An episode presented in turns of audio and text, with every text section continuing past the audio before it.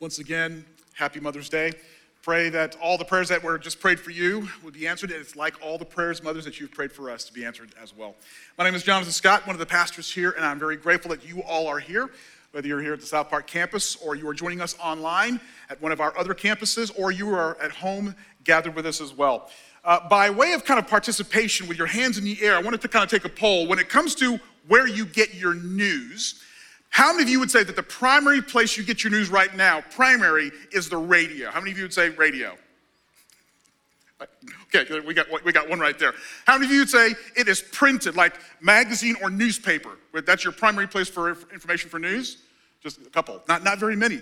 How many of you would say it's through either TV or cable that you get most of your news? Okay, awesome. And then how many of you would say it's online social media?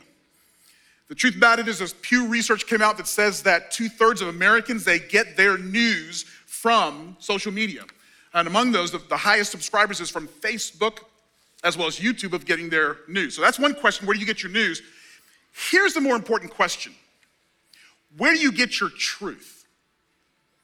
Where do you get your, because it's easy to get news, but where do you get your truth? Because we are dealing right now with a cultural phenomenon of fake news, right? Disinformation, hoaxes, propagandas that's designed to deceive or to manipulate or to control. We're not really sure if the stuff that's coming to us is absolutely true. So, where do you get your truth from? Because you and I both understand how important it is to make sure that we are getting the truth that impacts our lives. And so, because of the proliferation of fake news and those kinds of things, there's also been a proliferation of fact checkers, right? People who are actually checking the validity of the things that we're learning and I want to know who's checking the fact checkers? Who's fact checking the fact checkers to make sure that we're still about the whole thing of truth and we're living our lives on the basis of what is, what is real? So you can go to some websites like Snopes.com. I've been using Snopes for a, long time because I've gotten hoodwinked and I've gotten fooled by some things, and uh, Snopes.com helps me to identify what's real or what's not, even though Snopes right now is kind of undergoing some critique. Or you can go to a particular television program. It's called Mythbusters. You ever, ever see Mythbusters? It's an Australian American science entertainment program that was released 2003 on Discovery Network uh, internationally. And this particular show uses aspects of the scientific method to actually validate the claims of like news stories or video stories or, or uh, movie scenes or rumors or myths. And it validates whether those claims are true. And at the end of every episode, they rate every one of the things that they're testing as either busted or plausible or confirmed. And they actually, they don't debate it, they actually go through active physical testing. And it's amazing the things that these guys go through. For instance, here are the things that they've actually proven either busted, plausible, or confirmed on their show. Things like do people choose dogs that look like them? They've, they've tested that one. Here's another one. Is it better? I love this one. Is it better to stay in one lane in heavy traffic or change lanes? I would like to know the answer to that question. Can you really play tennis on an airplane wing mid flight? They actually tested that one. Another one is Is sunscreen flammable? That's probably something you'd want to know. Um, can you actually herd cats? Can you survive a 35 foot fall while covered in bubble wrap? When it comes to the competition between men and women, they've actually tested this. Who's better at driving? Who's better at grilling? Who's better at packing a car for a trip? Here's, I, I, this, I've, I've always wondered about this one. Can someone survive a multi story elevator fall by jumping up right before the elevator hits the ground? I've always wondered about that one. I don't know how they tested that. Does a person save more gas driving with the windows up and the AC on or the windows down? Two more.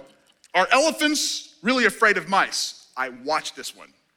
And what they did was they released mice right around elephants that were heading in a particular direction, and the mice came out. And when the elephant saw that, the elephant ran the other direction. So apparently they've got some kind of a fear. And then finally, can a motorcycle travel over water at high speeds? I watched that one as well. I thought it would be a face plant right away, but it went for like, like 50 to 100 yards at high speed across the water. So you can go to programs like that to determine whether or not something is true, plausible, or completely implausible to be able to identify what is truth. Now, here's the thing fake news is not a new phenomenon, it's been around ever since the fall.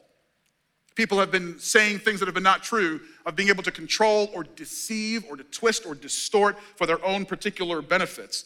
But here's what we come to understand you do become what you believe.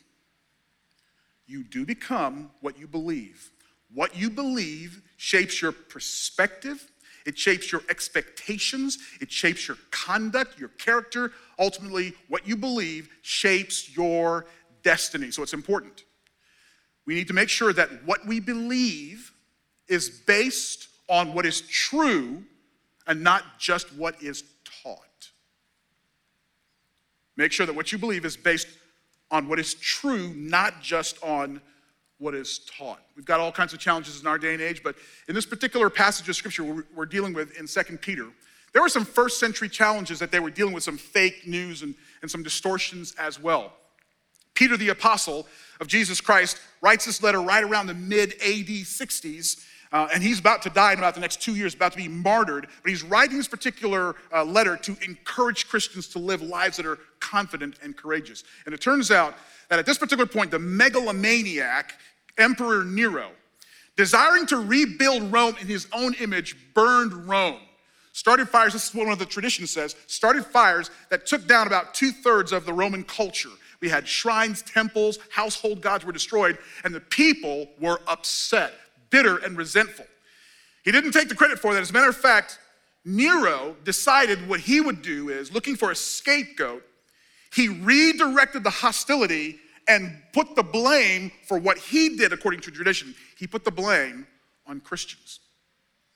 He blamed the Christians for the fires that took down Rome, and then he began an all full scale assault on Christians, rounding them up, torturing them, covering them with animal skins, feeding them to dogs, wild dogs that would tear them to pieces and to death, burning Christians alive and crucifying them because of his hatred for Christianity and putting the blame on them, this fake news that enabled him to get his work done, his objectives accomplished at the expense of the lives of Christians. So the first century Christians that Peter's writing to, they're dealing with these, this kind of unbelievable uptick in persecution that would ravage their lives. But I would also deal with the challenges of corruption. False teachers who were actually preaching and teaching falsehoods, fake news, disinformation designed to unsettle or unseat their faith in Christ and his prophecies. Here in the 21st century, we're dealing with challenges like that as well, especially against Christianity because we live in a world that is consistently hostile to the truth of God. And that hostility is not just in the world, it's also found its way in the church.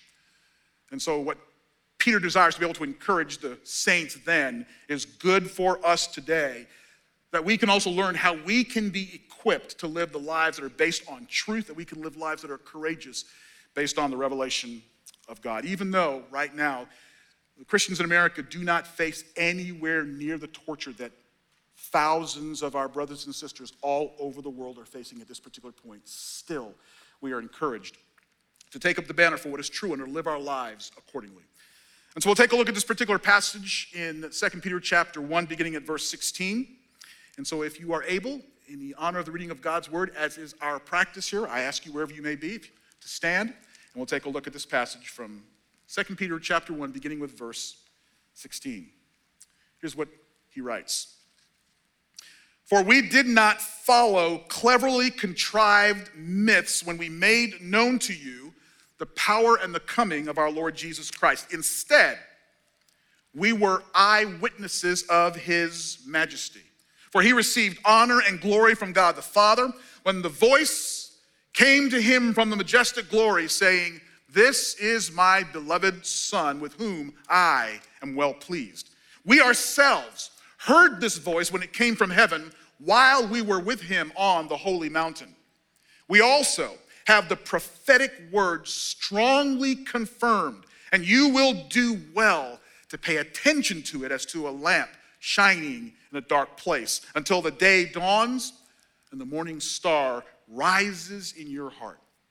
Above all, know this no prophecy of Scripture comes from the prophet's own interpretation, because no prophecy ever came by the will of man. Instead, men spoke from God as they were carried along by the Holy Spirit.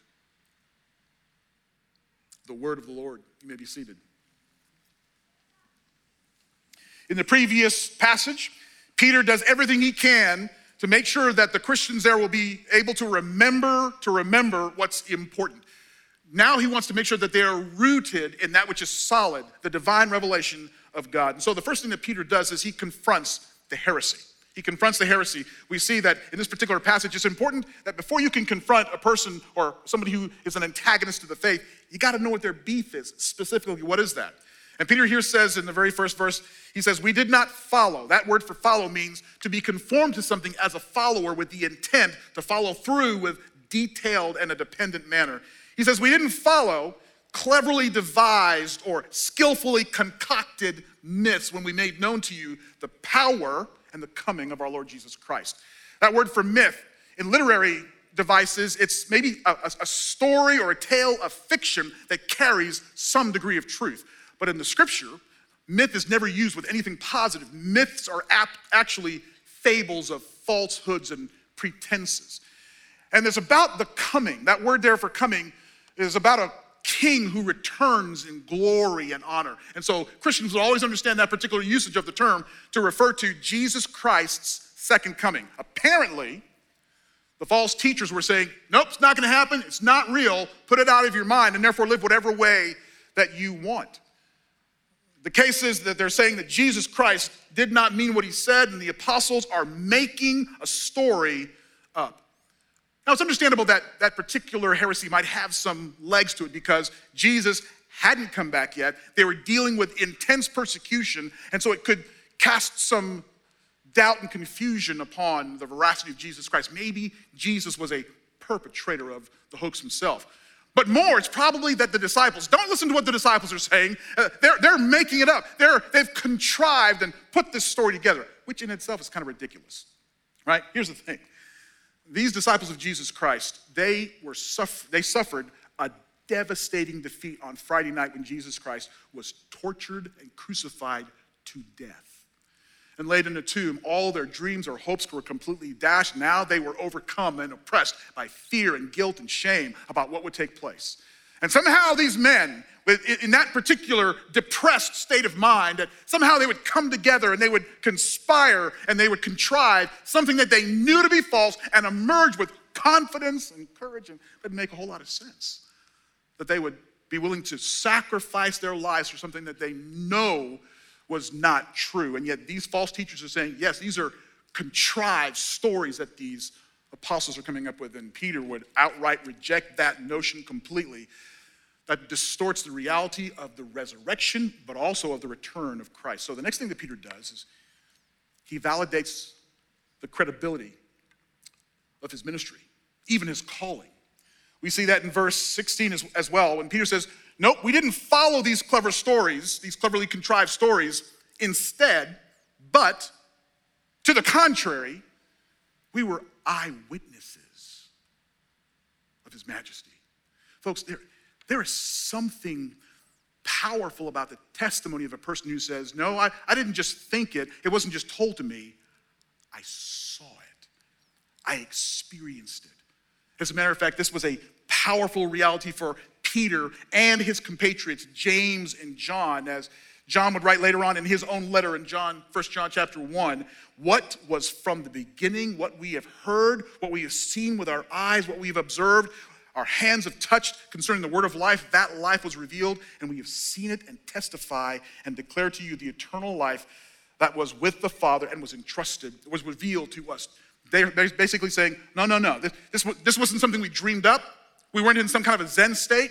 Didn't sit cross legged on some mountain. Our eyes didn't roll back in, the, in our heads and we just had a vision. No, we saw him. We were with him.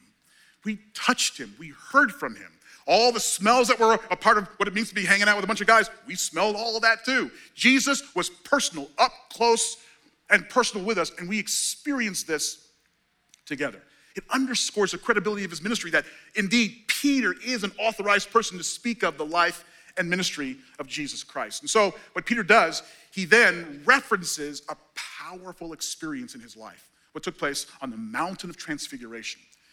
It turns out that Jesus in Matthew chapter 16 had just been explaining to people the qualifications of what it means to truly follow him. What does Jesus expect from a disciple of his?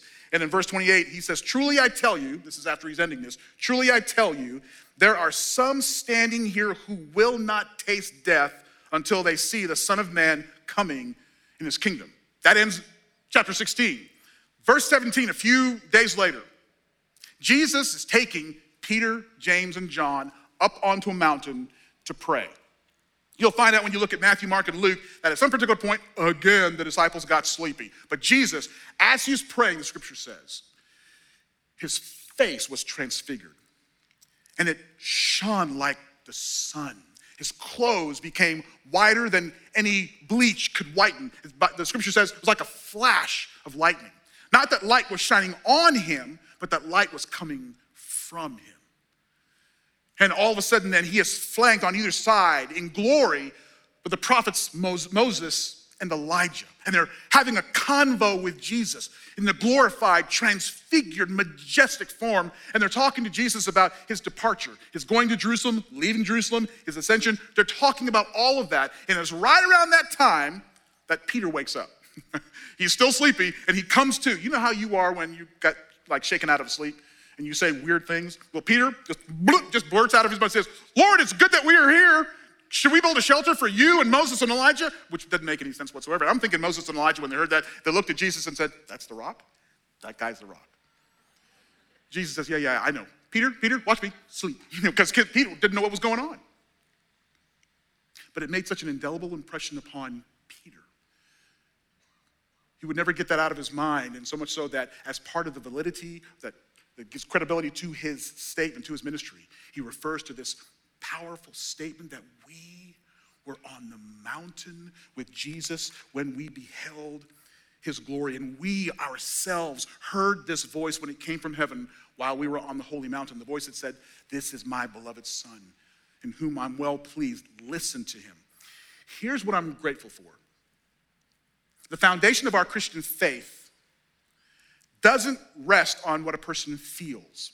It doesn't rest on taking blind leaps. There is actually concrete foundations to the Christian faith. When you take a look at the passage in Hebrews chapter 11 that says, faith is, the synonyms for faith, when you look at all the translations, listen to these words of what faith is synonym synonym. It's assurance, confidence. Faith is conviction, reality, proof being sure of, being certain of, evidence, substance. Folks, those are concrete realities. That believing in Jesus Christ and following him is not simply taking a leap out into the ether, it's based on historical reality that people saw, they engaged with, and we are basing our faith on what took place in history, in time, that people were able to engage with as well. So Peter goes a little further. In the next passage, Peter affirms the priority of Scripture over and above, in a sense, personal experiences. He says in verse 19, we also have the prophetic word strongly, fully confirmed, made more certain. We, we have greater confidence in this message. And he says, and you'll do well to pay attention to it. Peter basically says, you know something, when I saw that vision later on, especially after the resurrection, I get it. What we saw was a fulfillment of Old Testament prophecy. It's not something that was disconnected from what God had already been doing, but that just confirmed it. And he says, because of those experiences, it just brings to mind all that God had promised and it confirms his activity, his movement, his revelation in the world that we have been able to be eyewitnesses of. So Peter almost says, listen, this was my experience, but don't press your luck on simply just my experience, although it's real. Base your faith on the revealed message of the prophets of old. Hundreds of years before Jesus showed up. And even as Peter and Paul and John and Mark, they're writing their, these letters, which will become authorized and inspired scripture, Peter is saying, place your faith on the solid, bedrock foundation of what God has revealed through his prophets. Allow your faith to find security in that. So let me let me, let me pause here for a second and, and ask a couple of questions. If you're here today and you are not yet a believer, you are a sincere and honest seeker. Maybe you're, you're a skeptic. May I just say this to you? thank you for coming. Thank you for being with us. Thank you for trusting us with this part of your journey. It is a privilege to walk alongside and to have conversation and for us to learn from one, one another. It's our hope and desire that over time you can understand and see the reality of Jesus Christ as Lord and Savior, but you honor us by being here, whether you're gathered or whether you're online watching. Thank you for being a part of this. But I want to speak to those of you who are professing followers of Jesus Christ. Why do you believe what you do? Why do you believe it? Is it because it was handed down to you by a grandparent or an uncle or, or a parent? Is it because at some particular point you felt something and decided to move forward with that? Listen, that's okay. But given the nature of all of the challenges that are in life and the severe opposition that's around us, I don't know that that's sufficient without there being much more of a solid basis that grounds you and roots you in the divine revelation of God and not just an experience. Because, quite frankly, a lot of people in a variety of different religions can say the exact same thing I experienced it. What distinguishes our experience from theirs as truth? Have you taken the time to actually investigate the foundations of your faith for yourself. So it's not that you just know what you believe, but you also know why you believe it, and you are anchored to something way more stronger and solid than just feeling and experience. Because here's the thing feeling and experience will not be adequate to deal with the pressures of life. You'll need something much more solid, much more abiding. And that flows from the nature of God and His Word, which is, I love what Voddie Baucham, Dr. Voddie Baucham said about why he has confidence. And when I heard this particular statement from Voddie, I was like, that, I want that to be my statement as well, too. And here's what he said I have confidence in the scriptures because they are a reliable collection of historical documents written down by eyewitnesses during the lifetime of other eyewitnesses who report of supernatural events that took place in fulfillment of specific prophecies and claim to be divine rather than human in origin. Whoa. I know. I, I looked at that statement probably like 50 times. Because here's the thing, folks, a statement like that has to either be completely true or false. It has to either be completely true in every aspect or it is false. And the truth about it is, is that the scriptures that we have, what God has given to us, Peter will go ahead and talk about the fact that he reinforces the reliability of Scripture in chapter 1, verse 20. Above all, know this no prophecy of Scripture comes from the prophet's own interpretation. Because no prophecy ever came by the will of man. Instead, men spoke from God as they were carried along by the Spirit. That word for carry is a picture of what happens with a boat, a sailboat that unfurls its sails and catches the wind. Its sails are up and it catches the wind, and the wind moves the sailboat in a particular direction, guided by a rudder, no less, but it's moving because of the wind. That is what is happening in the inspiration of Scripture, that men, they wrote under the inspiration of God. God did not bypass their personality, did not bypass their, their context, spoke with them as they were writing specifically about certain situations to certain people and inspired by God. The inspiration of Scripture begins with the author, not the authorized. And God inspired them with these words, and they were carried along their lives, the sails of their lives unfurled, catching the, the wind of God's Spirit who inspired them to write these words. That Timothy, Paul says to Timothy that these words, the scriptures, they're profitable, they're good for salvation. Also, that they're inspired by God and profitable for teaching and rebuking and correcting and training in righteousness so that the man and woman of God may be thoroughly equipped for every good work. These words, the scriptures that are a light to our feet, a lamp for our pathway, these words that will never pass away, though heaven and earth will pass away, yet God's word shall remain. Inspired by the Holy Spirit, we have every reason for confidence because the scriptures, written over a 1500 year period of time by over 40 authors on three different continents, it's the reliable collection of historical documents written down by eyewitnesses during the lifetime of other eyewitnesses and the report of supernatural events that took place in specific fulfillment fulfillment of specific prophecies and that they claim to be divine rather than human in origin. I want to let you know that that kind of resource gives us confidence, stability, foundation, courage in a world that is careening out of control because of all of the different kinds of fake distortions and twists. And yet, in the midst of all of that, there is a sure foundation in the inspired word of God. He is not just giving information to us, He is disclosing personal self disclosure, a revelation for who He is and His will for our life. That gives us the courage and the confidence of being able to live our life faithfully and courageously. So, with all that, I think that the application of what Peter says in this letter is this pay attention to it. Pay attention to it. You would do well to pay attention to it. Verse 19, we also have the prophetic word strongly confirmed. You will do well to pay attention to it as a lamp shining in the dark place until the day dawns and the morning star rises in your heart. When my family moved from Florida to North Carolina in 1999, a couple years later, we bought a dog, and our dog's name was Buster. Buster's no longer with us. Buster was an amazing dog, an incredible personality.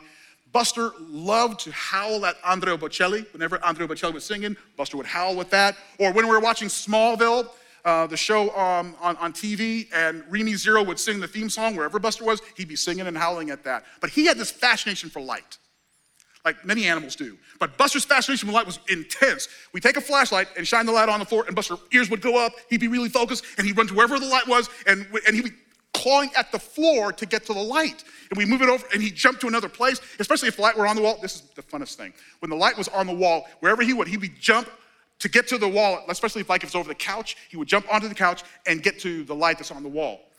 Even if there happened to be human beings on the couch, which there were with my kids, and I would put the light above them, and Buster wouldn't care who was on the couch. All he cared about was the light and would claw his way up my children to get to the light. I've got issues. I understand that. Buster is a great example of what it means to be focused, paying attention. Nothing else matters than to get to the light. Now, listen, here's what I think that means for us. We have to come and approach the Word of God understanding that it's an expression of the Almighty author. There's a reverence that we must come to the Word of God with if we're to be able to access the information, the truth that's there, and with a willingness to adjust our lives to it. Not like what's going on in our world right now, especially with Christians. It seems as if Christians don't want to adjust their lives to the truth, they want the truth to be adjusted to their life. So I'd say this number one, application, study it. Study it. In other words, folks, I don't think merely reading scripture is enough anymore. Uh, reading scripture is not enough because there are people against the faith and they are hostile and they are studied. They're learned. They, I believe we have to get to the place where we are intentionally investigating, examining, studying, meditating. We want to know not just what it says, but what it means. We need to stop going to the scripture for simply some type of an emotional pick me up every day and like access. Wait a second, this is life transforming truth. I need to know what's in it. I need to dig in. I need to dive in. I need to do the research. I need to be responsible to access what God is trying to say. Because, folks, we're already filling our minds up with all kinds of things. We need to take away from those kinds of influences and spend time understanding what he's saying and the impact and the import for our lives. And there are amazing resources. After 2,000 years, we've been given all kinds of resources to help with that and some of the free online stuff that's there with commentaries and Bible dictionaries and word studies is available for you. So I'm going to put some stuff on the screen. You may want to jot this down just as far as those online resources that you can access to do a better job of studying the scriptures, like BibleStudyTools.com or BibleHub.com or BlueLetterBible.org. These are particular sites I have used in my studies, in my devotionals, of being able to access greater depth and understanding of what did God mean when he wrote, when he expre- expressed it then, that can have an impact on me now. But folks, study it. You want, a, you want a life that has the, the characteristic and the quality of a life that is inspired by the wind? You're not going to get that until you and I are more intent to study it. And then, number two, I'd say this start with it.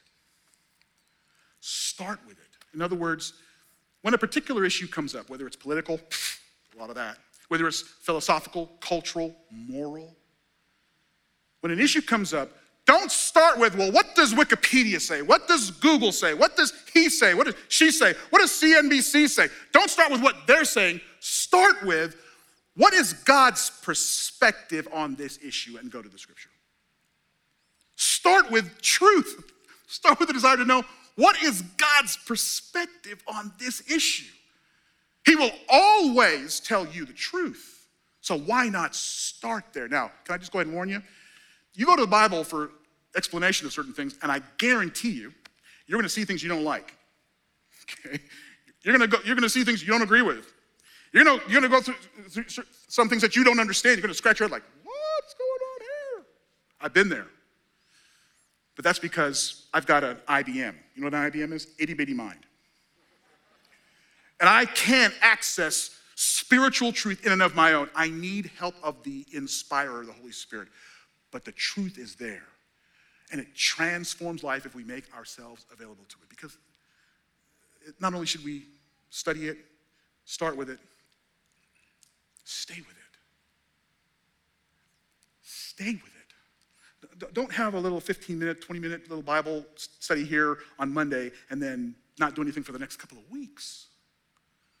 Don't allow what you've written down in a journal as far as an impact, in something that God has shown to you, to be dismissed from your life during that day. Stay with it. Allow it to transform you as you make yourself available to the truth of the word. Because listen to me. Even though right now we can see a lot of beautiful things in our world, right? Sunsets, trees, flowers, birds, people. We can see things with a lot of sunlight, moonlight. We can see that.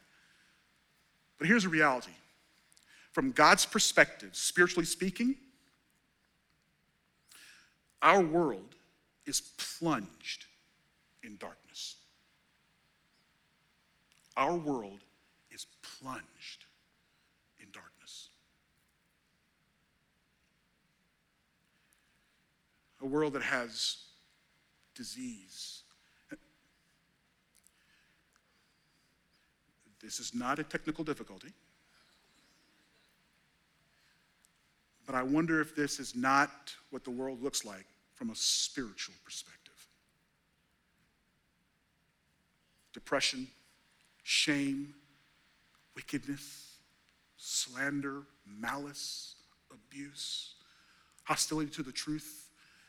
This is the reality of the world we live in, and we don't see that darkness very well, but God sees it perfectly. But here is the grace and the joy that in the midst of this dark world,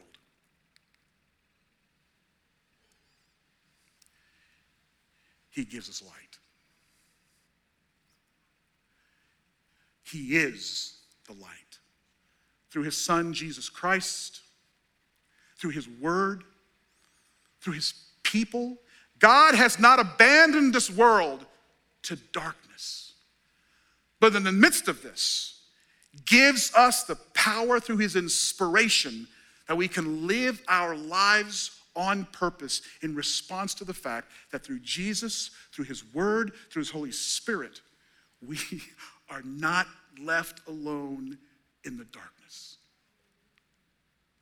But we got to go to it. We got to make ourselves available to it. As a matter of fact, here's the, here's the big idea that you and I would be faithful to live our lives under the light of God's word, his incarnate word, his inspired word, and to let the inspiration of his revelation, bring his illumination to the direction of our lives until Jesus comes again. And when Jesus comes again in full glory and full light, there will be no more need for other sources. He is now and forevermore the greatest power source of hope, of peace, of truth that our souls hunger for and that this world desperately needs.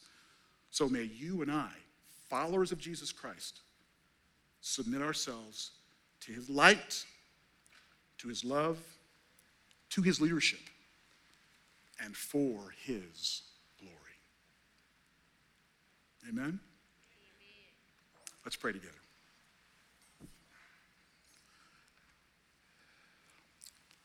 Father, we confess that there are times that we prefer sources of darkness than your light. Confess that. And yet, here in this place, and con- being confronted with your spirit and your word, we acknowledge there is no greater transforming power than that which comes from you for us. So, Lord, we pray that you would direct our steps, our efforts, our concentrations, our meditations upon what you have already disclosed that sets us free from the influence and the contagion and the distortion of those whose lives stand against your truth, that our lives can stand for it and also connect them to the hope that there is in Jesus. We pray that you give us the courage, the will to study, to start with you, and to remain, to abide in Christ for your perfect will to be done in our lives, through our lives, and in your world we pray. In Jesus' name.